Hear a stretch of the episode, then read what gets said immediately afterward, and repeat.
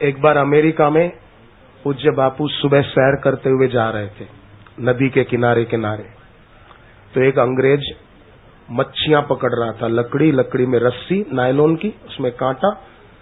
तो गुरुदेव के पीछे जो सेवक आ रहा था, उसको गुरुदेव ने कहा कि ये लोग ऐसा क्यों करते होंगे?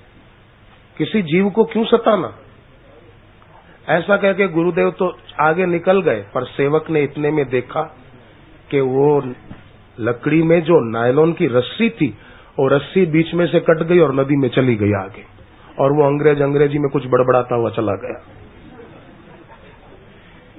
केवल गुरुदेव ने इतना ही कहा, किसी जीव को क्यों सताना? मछली बिचारी पानी में रहती है, उसको क्यों मारना? क्यों तड़पाना? रस्सी कट गई। गुरुदेव के दिल में जो सबके लिए हित की भावना है ना, वो सचमुच सबका हित करती है। करती है, इसमें कोई शंका, कोई स्थान नहीं।